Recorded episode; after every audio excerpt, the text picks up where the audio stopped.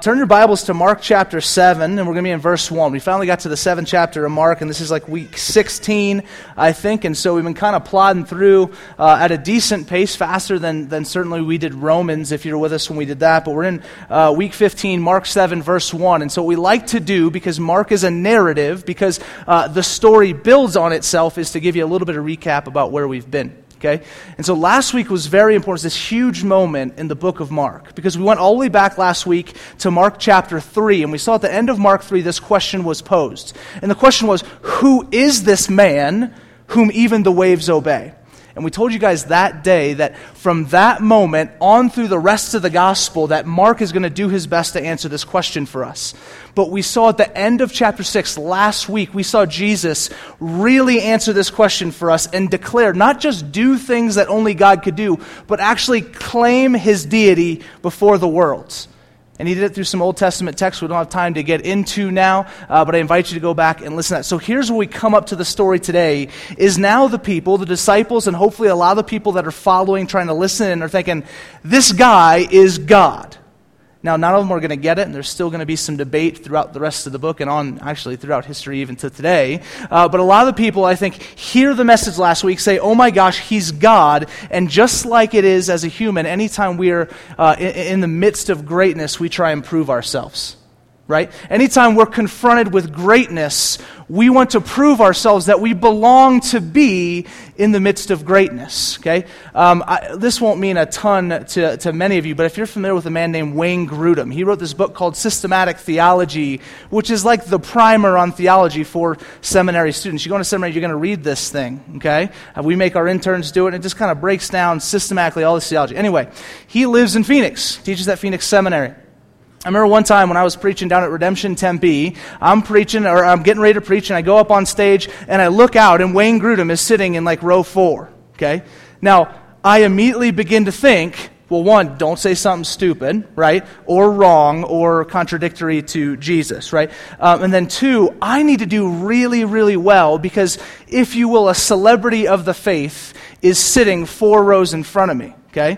And so it was the worst sermon I've ever preached in my life. I mean, it was just awkward. I think I said that Jesus wasn't God. I mean, it was, it was just super bad, right? And I remember him just, he was like writing stuff down. I was, it was probably a note to my boss saying, fire him, right? I mean, just, and so the whole thing went to shambles. And, and that, that such is, I think, the anxiety of the human heart to always prove ourselves in the midst of greatness. Anytime maybe you've met a celebrity, you began to clam up a bit. Oh my gosh, I can't believe that's an insert the person. I think in the midst of greatness, we want to prove we belong with that greatness.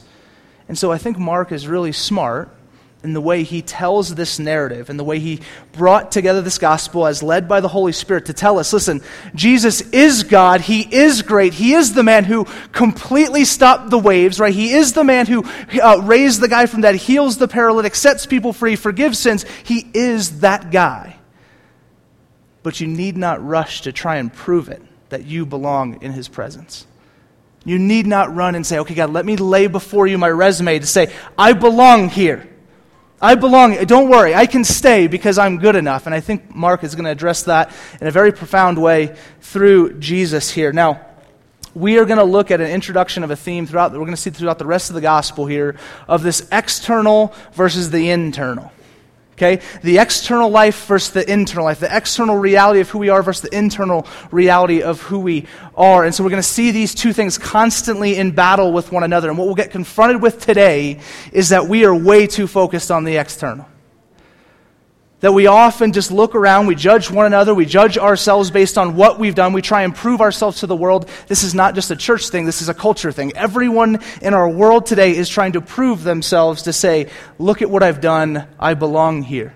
Okay? Just as an illustration, and I used this at a wedding I officiated a couple weeks ago, and uh, it was an interview of these kids, and they were asked, hey, uh, you know, what do you believe it takes to fall in love? You know, what is love? And I think really at the heart of today's message will be do we love God? What does it mean to love God? And so I began to look at this, and these kids were interviewed, and so I thought I'd share some of their answers with us, okay? The first question was, why does love happen between certain people? Okay, Andrew, age six, said, well, one of the people has freckles, and so he finds someone else who has freckles too, which is just obviously true, okay? Uh, where's Dane? Dane? Not here? He's in kids. Oh, well. He's going to love that one. And May, age nine, says, No one is really sure why it happens, but I heard it has something to do with how you smell.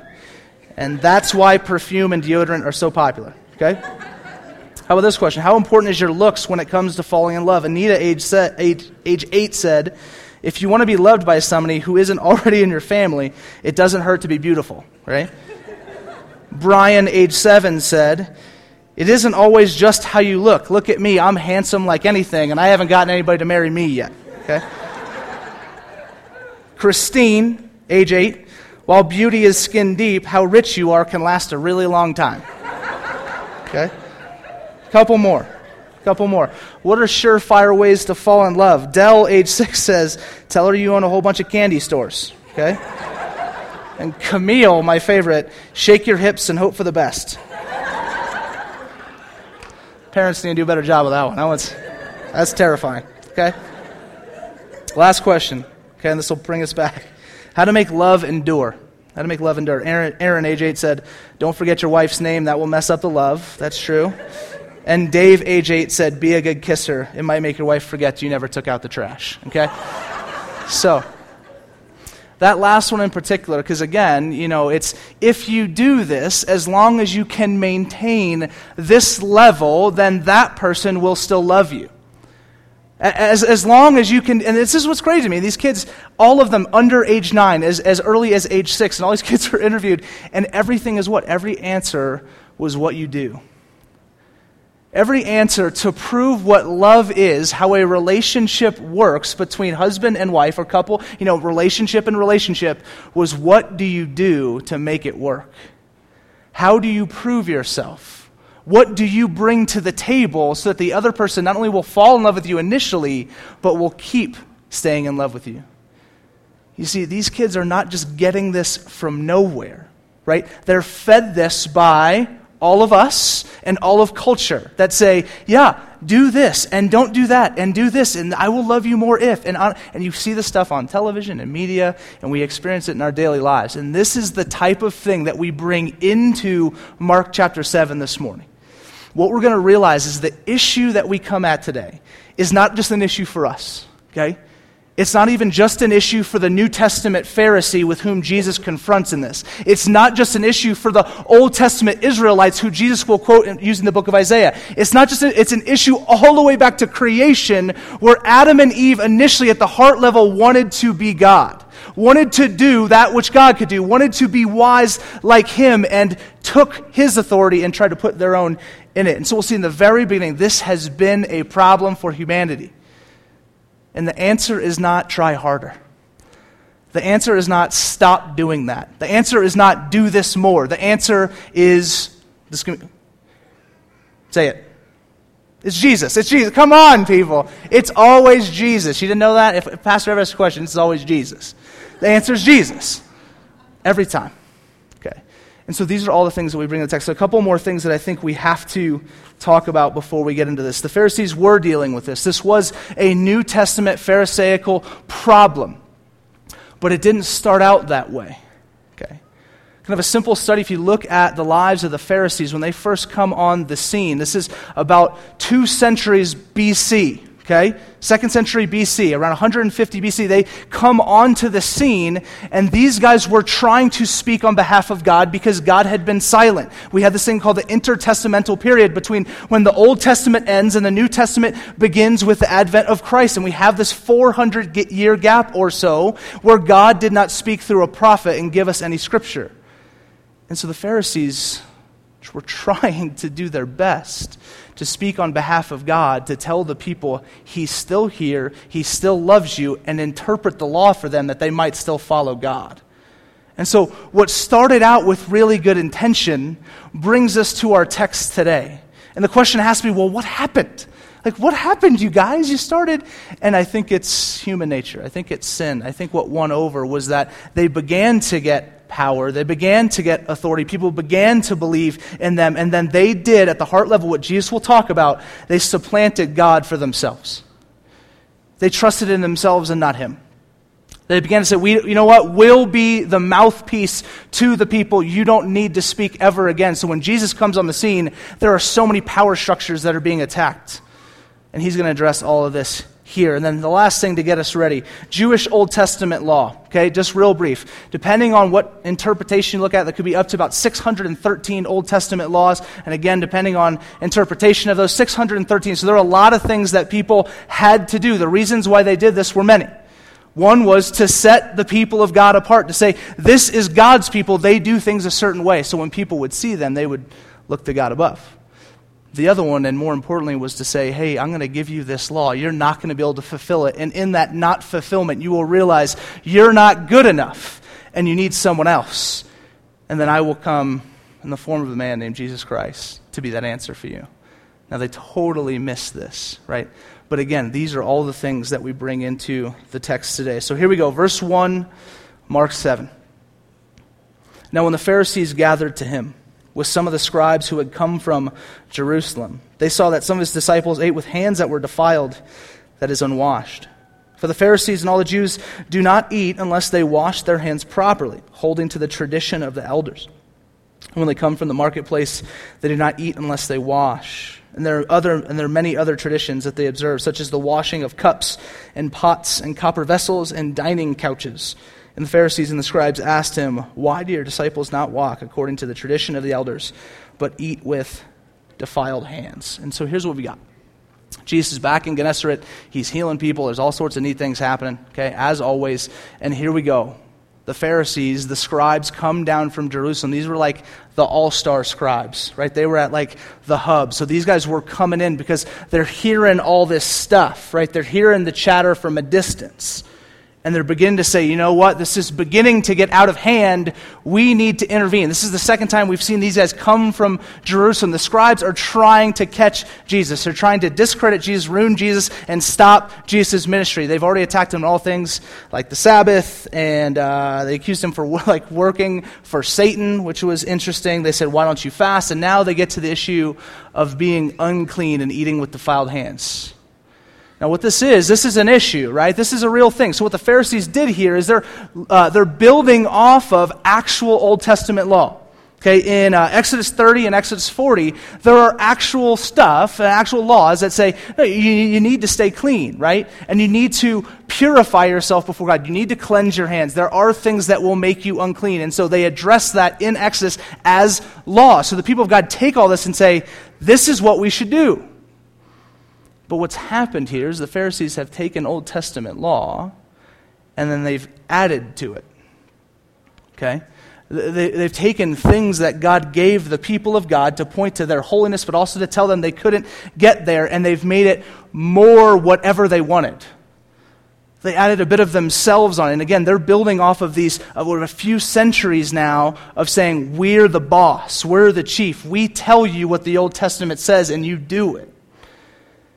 And so what they've done is they've taken what God has actually said and they distort it to make it something God hasn't actually said. And this is a big issue. This is a big problem for Jesus. He's not going to like this very much. And so they continue on. Now, what we notice here at the end of, question, at the end of that first passage is we're going to get the question in verse 5, but we don't get the answer to that question until verse 14. Okay, so there's a question posed by the Pharisees, by the scribes, in 5 of, man, how come they're eating with defiled hands? Now, you'd expect, because in any good conversation you have, when someone asks you a question, you just answer the question. Jesus is going to go beyond that and address something more important before he gets to the theological answer. And so, what we have is eight verses sandwiched in between verses 5 and 14 to address the heart level of where this question comes from. And it's also the heart level that we need to adopt should we want to live in light of what does it mean to love God and follow Him with our whole being. Okay, so here we go. Verse 6. he said to them, Well, did Isaiah prophesy of you, you hypocrites? As is written, this people honors me with their lips, but their heart is far from me. In vain do they worship me, teaching as doctrines the commandments of men. And so imagine this. I come up and I just ask you a question. I say, Hey, how come you didn't come play soccer last night? And you say, Well, you're a hypocrite. That's why. and you, what? like, I was just, just a question, Jesus. No. So again, what's he doing here? And I love what I love about what Jesus is doing here is he's going beyond the question, right? And listen, I, if you're like me, I, I read a good amount of blogs, and then what happens is I get down to the comment section of the blogs where we all should stop reading, but it's like, ooh, juicy, right? And so we keep reading, and what is it? It's this nonstop. If it's especially it's a Christian blog, you know, it's it's this nonstop trying to one up one another with a, a better zinger, right? It, it's trying to say, well, let's have this theological battle over the internet in which we'll never see each other, never have an actual conversation. Okay, and so you see this all the time. What Jesus is doing, he's saying, listen, okay, you're going to ask this question, and there is an answer, and I'm going to give it to you in just a little bit, but man, let's talk about your heart for a second. Let's get behind the question. Let's actually begin to engage with people in such a way where we're not just trying to slam Bible down people's throats, but say, I hear you, and your heart is longing for this. Let's talk about that, and then we'll get to the answers. I love this approach by Christ. I think it's something we need to adopt. That's just a little nugget from Jesus for you to enjoy. Isaiah now also is where this originates. Jesus is going to quote Isaiah with those verses in 6 and 7. So let me read Isaiah 29, 13 through 16. He says this The Lord says, Because this people draw near with their mouths and honor me with their lips, while their hearts are far from me, and the fear of me is a commandment taught by men. Therefore, behold, I will, I will again do wonderful things with this people, with wonder upon wonder, and the wisdom of their wise men shall perish, and the discernment of their discerning men shall be hidden. Now, verse 15 Ah, you who hide deep from the Lord your counsel, whose deeds are in the dark, and who say, Who sees us? Who knows us? You turn things upside down. Shall the potter be regarded as the clay, that the thing made should say of its maker, He did not make me? Or the thing formed say of him who formed it, He has no understanding, right? And so Jesus is, is quoting Old Testament here. He's going, he's saying, listen, you guys should know this. And the Pharisees, they knew everything. They knew the Old Testament like the back of their hands. And so as he quotes Isaiah, they're going back and saying, okay, I think that's in Isaiah 29, yeah. And, and this is what God was doing then. And so Jesus is intentionally bringing this to the forefront. And he's saying, at the heart level, here's what's actually going on. You don't, you don't worship, I mean, you, you worship me with your mouth, but your hearts, it's, it's gross, it's defiled. You don't actually love me. You only love me because what? Verse 13, because commandments of men have told you to. In other words, you show up to church because someone told you you're supposed to, not because you love Jesus. Because you go to Bible study or you get up and you do quiet time because I told you to do it and not because you love Jesus and want to learn more about Jesus. That's what he's saying. He's saying, listen, you guys keep coming to me with this stuff and you keep trying to prove it to me. Stop trying to prove it to me. Stop trying to show that you love me because you were told to. Uh, Verity and I, and dang, is she here? She's not. Okay, so I can do this. Um, she told me before, she said, listen, you got to run all illustrations by me. But this one came to me like six minutes ago, and so I'm going to do it. Um, so, so V and I, and, and I think every relationship can probably identify with this. Okay, we're sitting down and we're watching television, and, uh, you know, something like probably like Bible trivia or some about, you know, heaven. And so we're, um, we're watching TV, and all of a sudden, uh, she turns around. It's been a couple hours. She turns around and she goes, "Why haven't you tried to scratch my head?" And I said, "Oh, I got you know, I didn't know. You know, so what do I do?" I start scratching her head, and what does she say? I don't want you to do it now. And then I say, "What?" we, you just said why haven't you started scratching my head? So I scratch your head like problem solved. As situation fixed, we can be in love again, right? Instead, it's, well, I don't want it now. And, and, I'll be honest, in the moment, I'm just like, uh, I get frustrated, you know, because I'm sinful and dumb. But, um, but at the heart level of what Verity's trying to engage with is, listen, man, if I got to tell you to do it, like, yeah, you'll do it because you're my husband, but that doesn't show me your love. It doesn't reveal to me an internal desire to care for me, to love me, to show me happiness and grace and joy and all of these things. But if I did it proactively, and I thought, man, you know what? I just love my wife so much.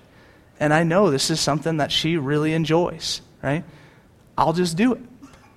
And so I honestly do get it. In some ways, I'm glad she's not here because then I don't have to do it. But um, I get where she's coming because it's the same thing here. God just being like, listen, if if it's this begrudging submission thing. If I have to say, hey, listen, you worship me, you sing these songs, you, you read this verse, you sit in that pew, you on it, if, you, if it's a have to thing, where's the love? Where's the relationship? Where's the worship of God?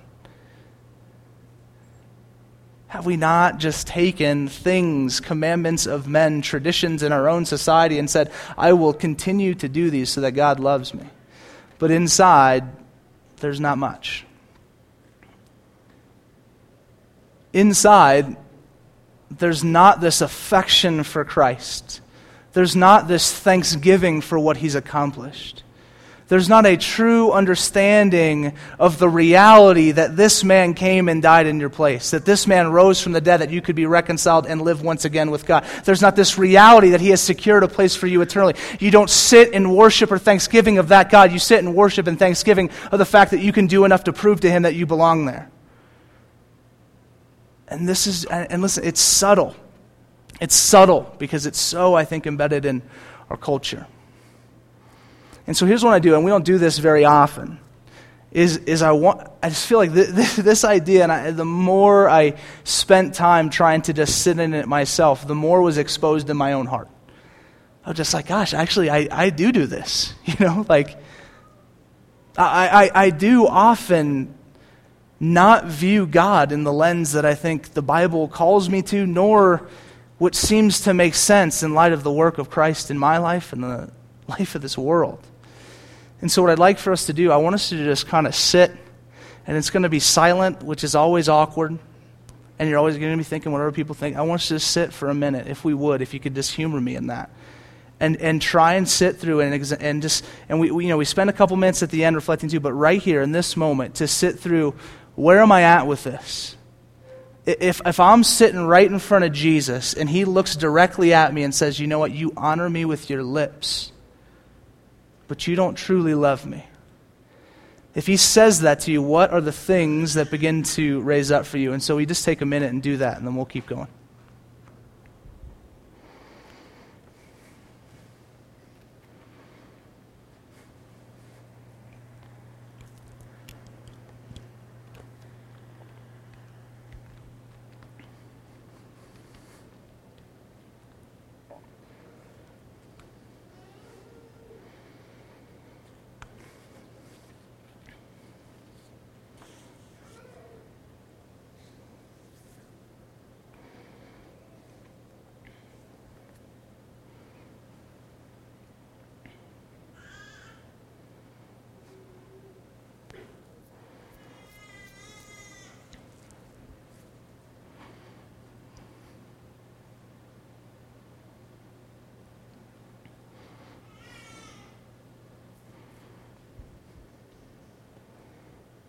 This people honors me with their lips, but their heart is far from me. In vain do they worship me, teaching as doctrines the commandments of men. And I tell you, I read that, and I just like, Lord, help me. I, I don't, I don't want that. I don't want that to be me. I don't want that to be us. You're too good. And when you look at Isaiah, here's the two things they began to question. Here's the two things that the Old Testament Israelites were questioning. Okay. One, they're questioning God as creator. Questioning God as, he, didn't, he did not make me, they say, right? Questioning God as creator. The second one, he does not understand, right? God has no understanding. Seems kind of silly thing to say. So they're questioning him as sustainer. They question God as creator and they question God as sustainer. He's, listen, God, you know what, man? You didn't create this. I created me. I'm a self made man. I've earned this. I'll prove it to the world, and so I'll live that way. God, you don't sustain this, I sustain this. It's because I work hard. It's because I've done this. It's because I've done that. And again, we lay out the resume because we've left God behind in these two areas and said, you know what, I'm my own creator, I'm my own sustainer. And I think when we say it out loud, that sounds like, wow, I, I never do that. Man, in functional little ways, I just think that's the reality, amen, of the reality of our lives. Okay?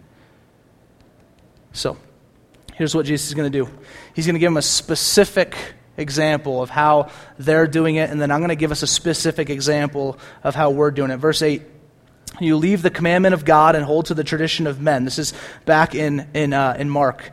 Verse 9, he said to them, You have a fine way of rejecting the commandment of God in order to establish your tradition. For Moses said, Honor your father and mother, and whoever reviles father and mother must surely die. But you say, If a man tells his father or his mother, Whatever you would have gained from me is Corban, that is given to God, then no longer permit him to do anything for his father and mother, thus making void the word of God by your tradition that you've handed down, and many such things you do. And so this is another traditional Corban situation, which we've all experienced, right? I mean, just, ah, Corban.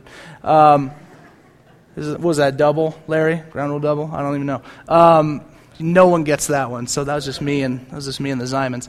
Um, and so, what's happening here is Jesus is pointing out this very specific instance that is occurring right now with the New Testament Pharisee what they're doing is going to people and saying, okay, honor your father. In other words, take care of the needy, take care of your families. They're getting older, they're not able to provide for themselves, bring them into your home, give them money, support them, right? That's just in there. That's law. That's the way it's always been interpreted. But what happened was the Pharisee saying, well, you know what? That money, though, that money's Corban. In other words, that money is assigned to God. That money should not go towards your family. That money should go to the temple. That money should go to the priest. That money should be ascribed to God. And then what you found was the Pharisees were then taking the money that was Corban and then they were abusing the use of it. And so what they did is they, they, they kind of schemed and got in there and allowed for these things that were meant to be good, they made it for their benefit. And so they kind of schemed in there to say, you know what, it'd be a little bit better. What if we made it sound like this? And then we can live it this way. Okay? So that's them. Here's us. Here's one. One of my favorite Bible verses in the entire world, right? That is not even in the Bible, okay? Is God helps those who helps themselves. We hear this one all the time. And if you think it's in the Bible, it's not, okay? The reality is, uh, George Barna of the Barna Group did a study in the mid 2000s, so give it some grace a bit later. Maybe people have wisened up a little bit. But back then, 80% of evangelicals believed God, God helps those who helps themselves was in Scripture. Okay, 80%, four to five. So if you're in here, I don't judge it, I love you. You're with four fifths of the people in the world okay? Evangelicals in the world. God helps those who helps themselves. A tradition passed down, something God kind of said, but not really, because it flies in the face of grace. God doesn't help those who helps themselves. He helps those whom he helps. Right? God shows mercy on whom he shows mercy. God shows grace on whom he shows grace. God is God. He makes the decisions. He doesn't help those who help themselves, but we've adopted this as a mantra for the church oh yeah, no, no, we'll, we'll help you, but I mean, help help yourself too. You know, you know, you, you know, uh, yeah, like we're gonna come in, like yeah, we'll, we'll, but you know, we'll have to stop because, yeah, you're not really doing your part. You know why? Because God helps those who helps themselves. Bill O'Reilly, and whether you're a fan or not, I think he was off when he said this. He was talking to this guy about charity during during uh, the Christmas season. And he says, while Jesus promoted charity at the highest level, he was not self destructive, which is true, right? The Lord helps those who helps themselves, does he not? Right? And this was this long debate that happens on the O'Reilly factor. And they go back and forth, and the guy's like, I don't think it says that. And He's like, no, it's in there, right? And I'm there like, it's not in there, Bill! Sticking to the traditions of men, you know, quoting, quoting Isaiah. Um, Colbert you guys uh, watch Stephen Colbert, Colbert Report, he then rebuts this in his own satirical way, saying this If this is going to be a, and he does the quote, a Christian nation that doesn't help the poor, either we've got to pretend that Jesus was just as selfish as we are, or we've got to acknowledge that he commanded us to love the poor and serve the needy without condition. Ready? And then admit we just don't want to do it. Okay? And so what he's saying is like, listen, all we've done here is exactly what the Pharisees have done. We've taken something that God kind of said, we're supposed to care for people, but we don't want to enable and kind of all of this. And we said, you know what, this was what makes most sense to us. God wouldn't help someone who doesn't help themselves. And I surely don't want to help someone who doesn't help themselves. So, you know what? The people that are needy, you know what? This homeless guy that's struggling, you know what? I, am not going to try and bring him in. Because clearly he's not helping himself, so why should I help him? Because God's not. And on and on and on and on. And, you know, there, there's all sorts. And if you've read When Helping Hurts, this is just getting a long rabbit trail. But I'm just saying, we love because Jesus loves. We show grace because God shows grace. We show mercy because God shows mercy. We do that, and, and there's no condition to it. There hasn't been a condition for your life. We want there to be a condition because we so badly want to prove to God that we deserve His grace. We want so badly for God to look down and say, you know what, everybody else in the room doesn't, but you're that good. Because, you know, and you know how I know this? Is because we all come here and we hide like crazy the brokenness and sin that we all do and experience. And I, I mean, I sit down with a lot of you, and I see it, and I'll see. I mean, I'll sit down with people, and you, for Sunday after Sunday, I just see you're so happy, everything's great, and then I sit down with you, and it turns out the entire time that you've been here, you've been sneaking off to strip clubs and sleeping with prostitutes, and that's a real thing that happened. Okay, and I'm just like, wait, wait a minute. When did we become a people who were so afraid? Of God. When God addresses you and says, listen, it's the exact opposite. You come to me with whatever you got. You bring it all because it does not matter. You bring it all to me. What you've done, what you've said, what you think, your entire history, your entire past, bring it to me. You don't need to prove yourself in this place. You need to prove yourself to God. And so he addresses that. let's wrap up. Verse 14. He finally answers this question Finally, after getting to the heart of the matter, that it's us trying, we've turned things upside down. We've tried to become God. We've tried to show we're good enough. He finally answers the question in verse 14. He says, And he called the people to him again and said to them, Hear me, all of you, and understand. There's nothing outside a person that by going into him can defile him, but the things that come out of a person are what defile him. And when he had entered the house and left the people, his disciples asked him about the parable. And he said to them, Then you are also without understanding. Do you not see that whatever goes into a person from outside cannot defile him, since it enters not his heart, but his stomach, and is expelled? Thus he declares all foods clean. Verse 20. And he said, What comes out of a person is what defiles him. For from within, out of a heart of man, come evil thoughts, sexual immorality, theft, murder, adultery, coveting, wickedness, deceit, sensuality, envy, slander, pride, foolishness. And all these things come from within, and they defile a person. Okay. So his theological answer to, hey, why are my guys eating with unclean hands? Is this theological reality because what's outside cannot change the inside. Okay. But it's the inside that's actually broken. It's the inside that's messed up. Now you look out at our culture, and every self help book that you read is probably going to tell you how to change your outside, how to look better, how to do better, how to earn more money, how to be happier, how to travel better, how to fit your thing in there. All to address this external stuff. There's a few things out there that are going to talk heart, but nothing like the Bible, nothing like Jesus. And this is the, this is the, the, the contrast that he brings up in this, this, this uh, external versus internal reality. And saying, listen, the outside, it, it's not going to it's not going to do anything to you. The inside's what's hurting, the inside's what's broken. If you want to work on something, you need to work on this. And I'll tell you what, friends, there's only one answer, and it's Jesus. You guys are such so smart. And it's Jesus. It's Jesus. You can't figure this thing out on your own. There's not enough good you can do. You can't earn it. You can't prove it. It doesn't exist. Because the external is not the problem. The external is just an overflow, a sign of what's happening in here. You want to follow God? You want to love God? You need to talk about this. You need to get into your heart. You need to come here and put on a show. Sit down. Be real. Talk about life. Say, this is what I'm dealing with, man. I don't know what I'm going to do. You're going to look at Jesus. You're going to point him to Jesus. You're going to talk about the gospel that sets us free and says, listen, you'll never earn this thing, but praise God for the cross. That's what you're going to do. So let's let go of this.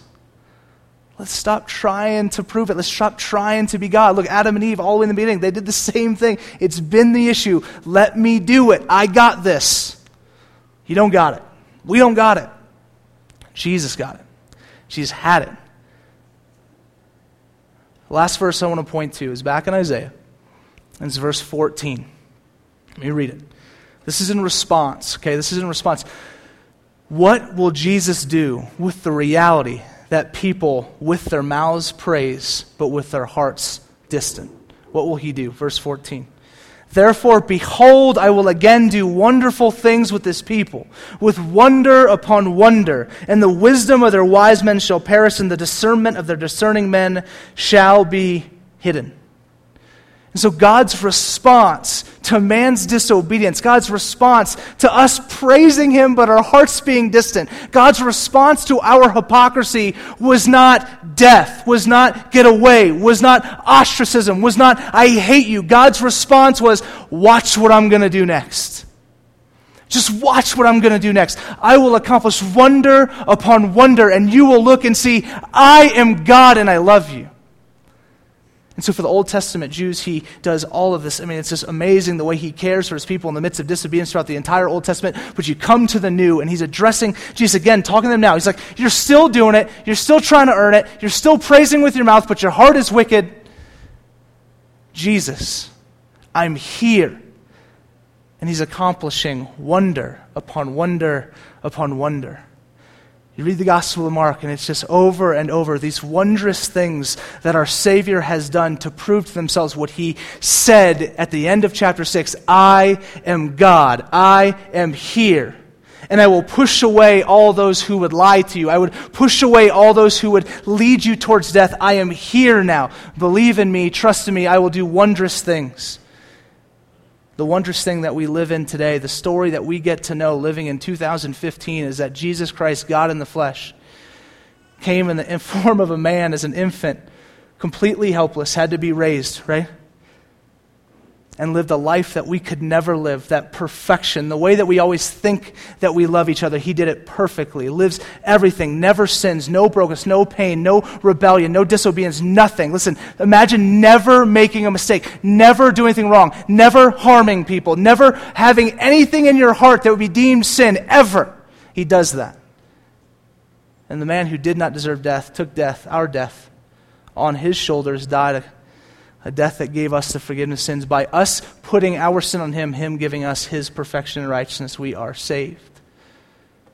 And then, guys, he rose from the dead himself.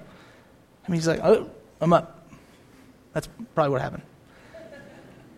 He rose from the dead. What wondrous things our Lord and Savior has accomplished today. And I tell you what, he didn't accomplish it, he didn't do all of it so that we could just try and prove it to the world.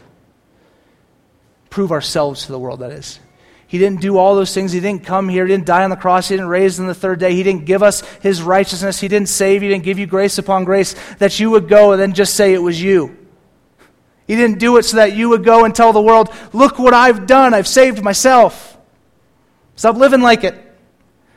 He did it that you would continuously, in everything you do, in all of life, all for Jesus, point to the reality that God has brought back and saved his creation from utter and total darkness. Amen? That's the gospel. So, where are we at this morning? If we're honest, where are we at? Where are our hearts? Where are our actions? And how is all that working together in light of this isn't about us, this is about his story, it's about his gospel. And so, how do we proclaim that to the world? Let's pray.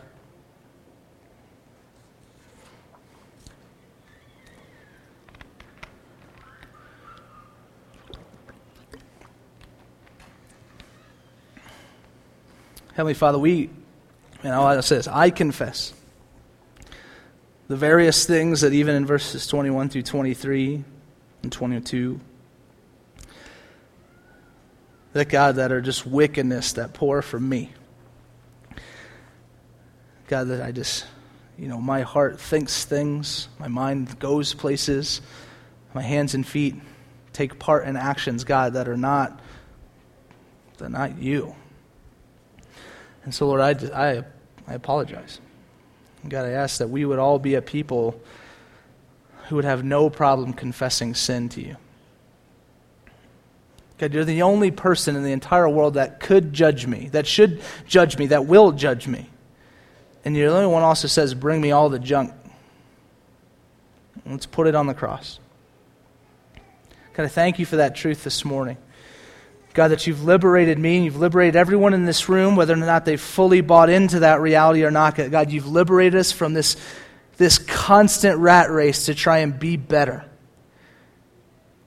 God, to just show you that we deserve to be in your greatness, because we don't.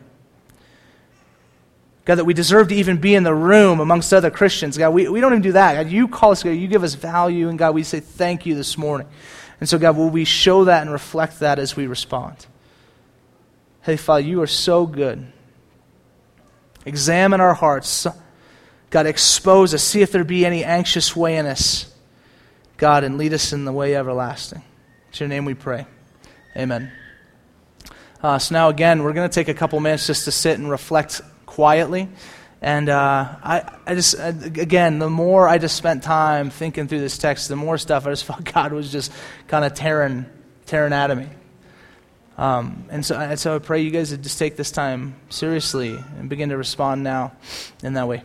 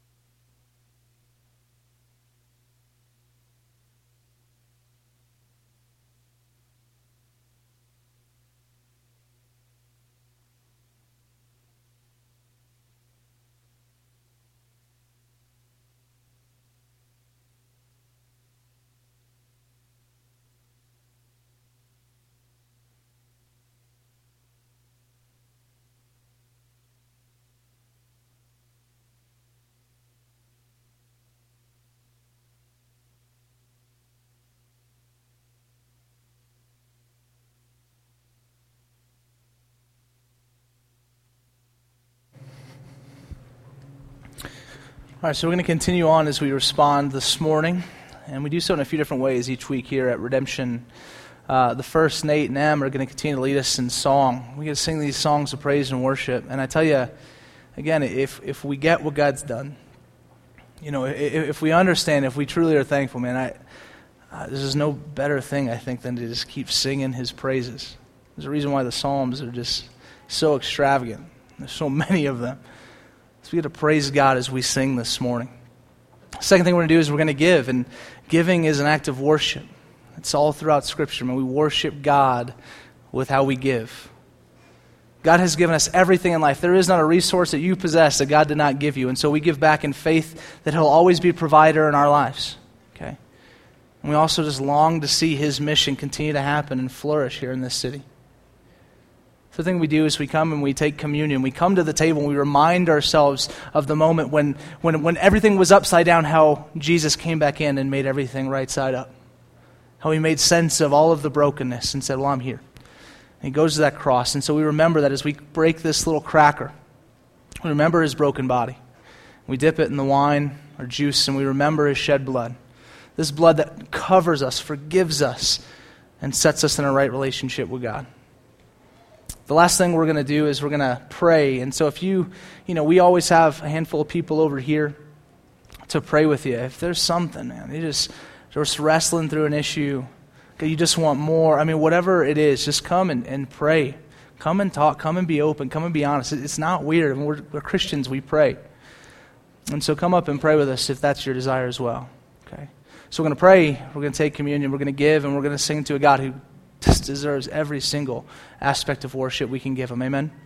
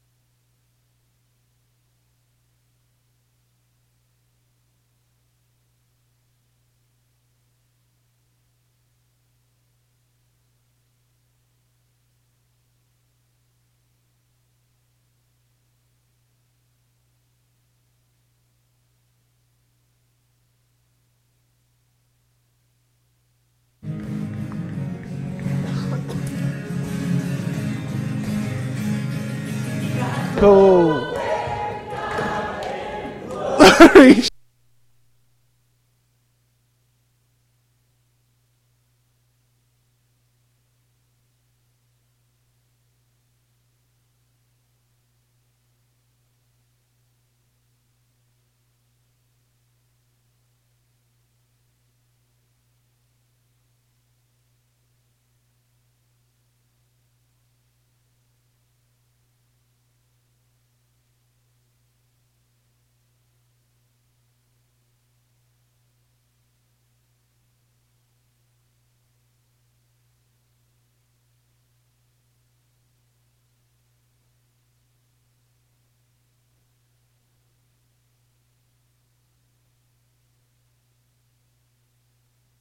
Woo!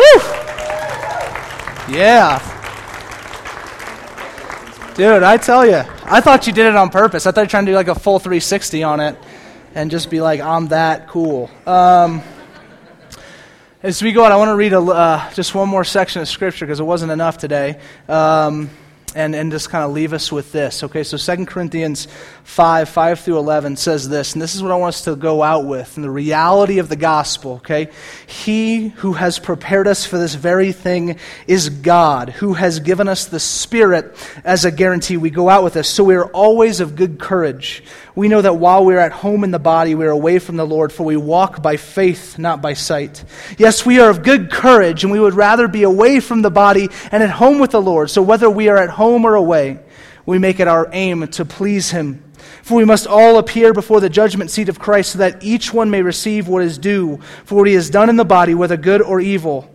Therefore, knowing the fear of the Lord, we persuade others knowing what God has done. Not because we have to, knowing the goodness of God, knowing that the Holy Spirit is in you. We now go to the world and tell them, persuade them, this good gospel, this story is a story for all to know. Amen? Let me pray for us and we'll go. Heavenly Father, would this be so true of us that we would leave empowered by the Holy Spirit, empowered by the gospel story, that we are set free from this bondage to try and earn it and that this would be a story that would set the world free. Might we be your ambassadors to tell it. Heavenly Father, we thank you, we praise you, we love you. It's your name we pray. Amen.